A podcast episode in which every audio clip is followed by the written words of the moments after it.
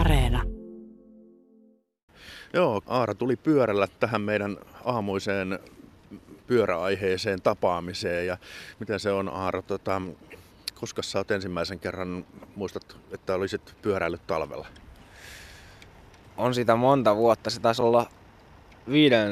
luokalla alakoulussa, milloin ensimmäisen kerran pyöräili. Ei ollut nastoja, kypärä taisi olla kyllä, valoja ei tietenkään. Mutta siitä se lähti. Ja nyt sitten kesät, talvet menee fillarilla ihan tosta vaan. Kyllä niin menee kesät, talvet. Että tässä on paljon opittu, tasapainoa löytynyt paljon taitoa ja nastarenkaatkin eksynyt. Täällä on valot, löytyy kypärän mukana ja tälleen niin uskaltaa ajaakin. No mitä, muistatko se ensimmäisen kerran? Miltä se tuntui, kun lähti tonne talveen? Nytkin voidaan sanoa, että on vihdoin ja viimein talvi. Mä muistan, että siinä oli tiellä just semmoinen satanut suojalumi ja se oli mahtavan tuntusta, kunnes tuli jää. Mä en ollut koskaan jäällä ajanut ja siinä kohtaa mä tajusin, että nyt lähtee lipeämään. Ja mä sain justiinsa jalalla kiinni se. Aika hurjan tuntus se oli, mutta siitä se sitten lähti. No tässäkin tänä aamuna, kun on seisoskellut tässä keskustan alueella, niin kymmenkunta pyöräilijää on mennyt. Oletko havainnut saman, että talvipyöräily on vähän lisääntynyt?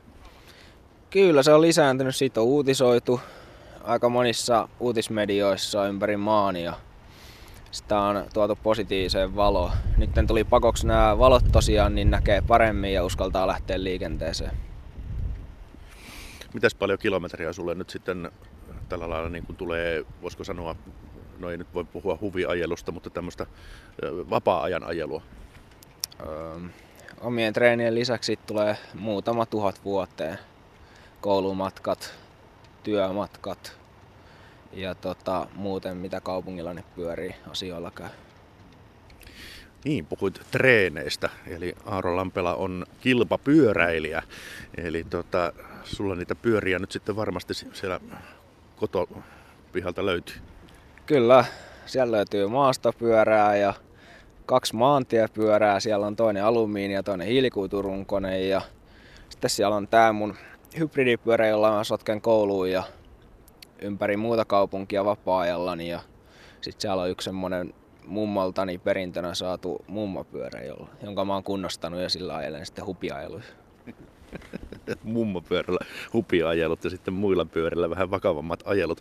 Puhutaan ehkä tuosta sun kilpailuurasta sitten tuossa puolen jälkeen vähän enemmänkin, mutta miten sä varustaudut nykyisin, kun sä lähdet talvella ulos pyörällä? Jos mä lähden yhtään pidemmälle kuin kouluun, niin mä laitan alle villakerraston, siihen päälle yleensä fleesen, sitten sään mukaan takin toppatakki tai tuulitakki ja housuun sitten vähän järeemmät housut kuin normaalisti syksyllä kautta keväällä ja tarvittaessa tuulihousut. Jaloissa on nahkakengät ja villasukat. Sillä pärjää. Pipo päässä ja semmoset hanskat, ettei näpit jäädy. Kyllä ne on erittäin tärkeät. Oishan nuo kintaat tosi mukavat, mutta ne vähän haittaa pyörän käsittelyä, jos on vaihteita ja jarrua tässä. Niin jotkut on käyttänyt semmoitteita puolikintaita, että on 2 sormelle paikat. No monet talvipyöräilijät harmittelee sitä, että lasit huurtuu, kun painaa menemään tuolla pipoputkella, niin sullakin kilpapyöräilijänä lasit aina kilpailuissa ja treeneissä varmaan ehkä käytössä on, niin miten kilpapyöräilijä estää sen, ettei lasit huuru?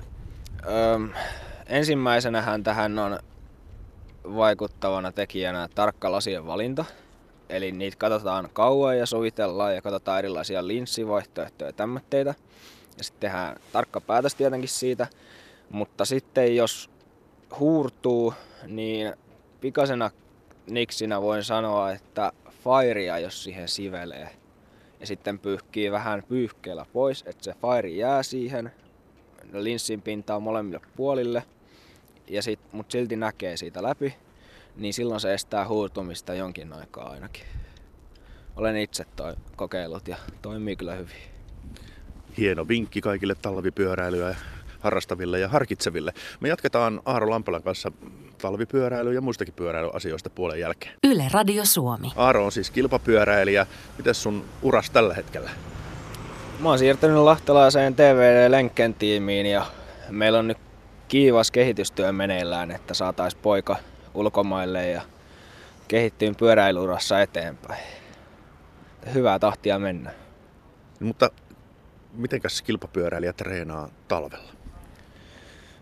Pääasiallisestihan se koostuu pyöräilystä tietenkin, mutta paljon on salitreeniä, treenataan sisällä rullilla, eli pyöräillään rullien päällä kyllä.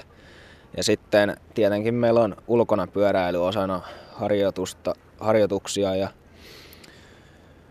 se koostuu monenlaisesta. Kun lähdet ulos oikealle pyörälenkille, etkä rullien päällä pyöräile, niin mitä sä valitset reitin, missä sä kuljet?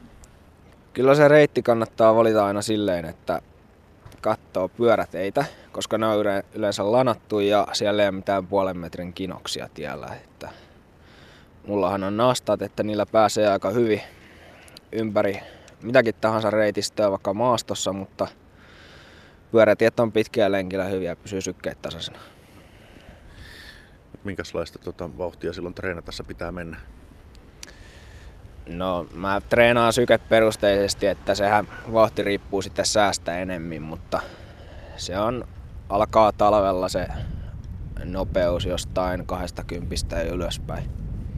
Tämä olosuhteet vaikuttaa tosi paljon. Miten autoilijat suhtautuu talvipyöräilijöihin?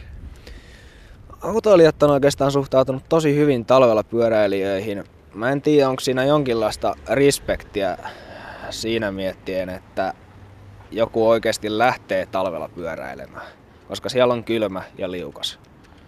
Ja niin on ne hyvin suhtautunut. Toi vähän vaikutti siltä, että kesällä ei ehkä niinkään.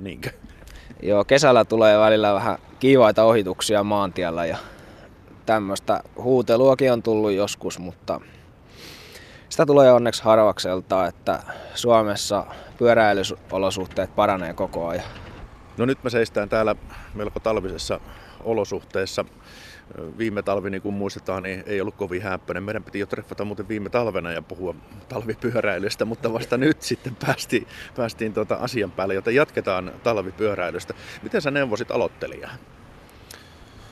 Aloittelijaa mä neuvosin siinä, että lähtee niin kuin erittäin varovasti, etenkään jos se on nastoja, niin hiljasta tahtia kokeilee niitä rajoja, että missä se rupeaa se rengas luisuu.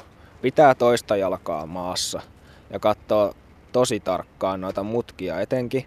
Ja sitten siitä se rupeaa pikkuhiljaa niin kuin luonnostaan menemään. Ja pukeutuminen on tärkeää. Sanoit, että jalkaa maassa, eli satulla pitäisi olla sen verran matalammalla, että sulla jalat ylettyy maahan. Kyllä. Jos tulee se tilanne, että lipsahtaa vaikka eturengas, niin sit saa jala helpommin maahan, kun se satulaa vähän matalammalla kuin normaalisti. Ja pukeutuminen, siitä oli tuossa jo ennen puoltakin, mutta otetaan semmoinen lyhyt kertaus. Miten sä pukeudut, kun sä lähdet esimerkiksi tämmöisellä säällä ulos treenilenkille? Mulla on alla villakerrasto, villasukat, sitten mä laitan fleesen ja vähän paksummat housut kuin normaalisti syksyllä kautta keväällä. Kun on treenilenkillä, mulla on jotain softshell-tyyppistä päällä, ettei tuu hiki, mutta jos on erittäin huono sää, niin pitää pistää jo tuulitakkia ja koreteksia päälle. Ja kenkänä toimii talipyöräilykengät tai sitten ihan nahkakengät. No katsotaan vielä sun pyörääs. Millä perusteella pyörä pitäisi esimerkiksi sun mielestä talveksi valita? Sillä perusteella, että sinne mahtuu vähän leveämmät renkaat ja etenkin nastarenkaat alle. Lokarit on oleelliset. Mullahan ei ole etulokaria tossa, että sieltä on vähän rapaa lentänyt, mutta toi on niin ohut toi rengas, että ei sitä kovin paljon tule. Ja tietenkin valot pitää huomioida. No jokaiseen pyörään saa kyllä valoratkaisuja. No mitenkäs sitten, kun pakkasella kuitenkin ketjut vähän varmaan jäykistyy, mitä se estetään? Siihen löytyy ketjuöljyjä. Useimmathan ihan tuolta tavaramarketeista saatavat öljythän kestää johonkin -10 asti. Et löytyyhän noita extreme-öljyjäkin -50 asteeseen. Ei tarvii sitten lykkiä perästä päästä pyörää, että pääsee liikkeelle, kun valitsee kunnon öljyt, okei. Hyvä. Aaro Lampela, kiitos tästä tarinatuokiosta ja koska seuraavan kerran oikein kunnolla treeneihin? Se on tänään.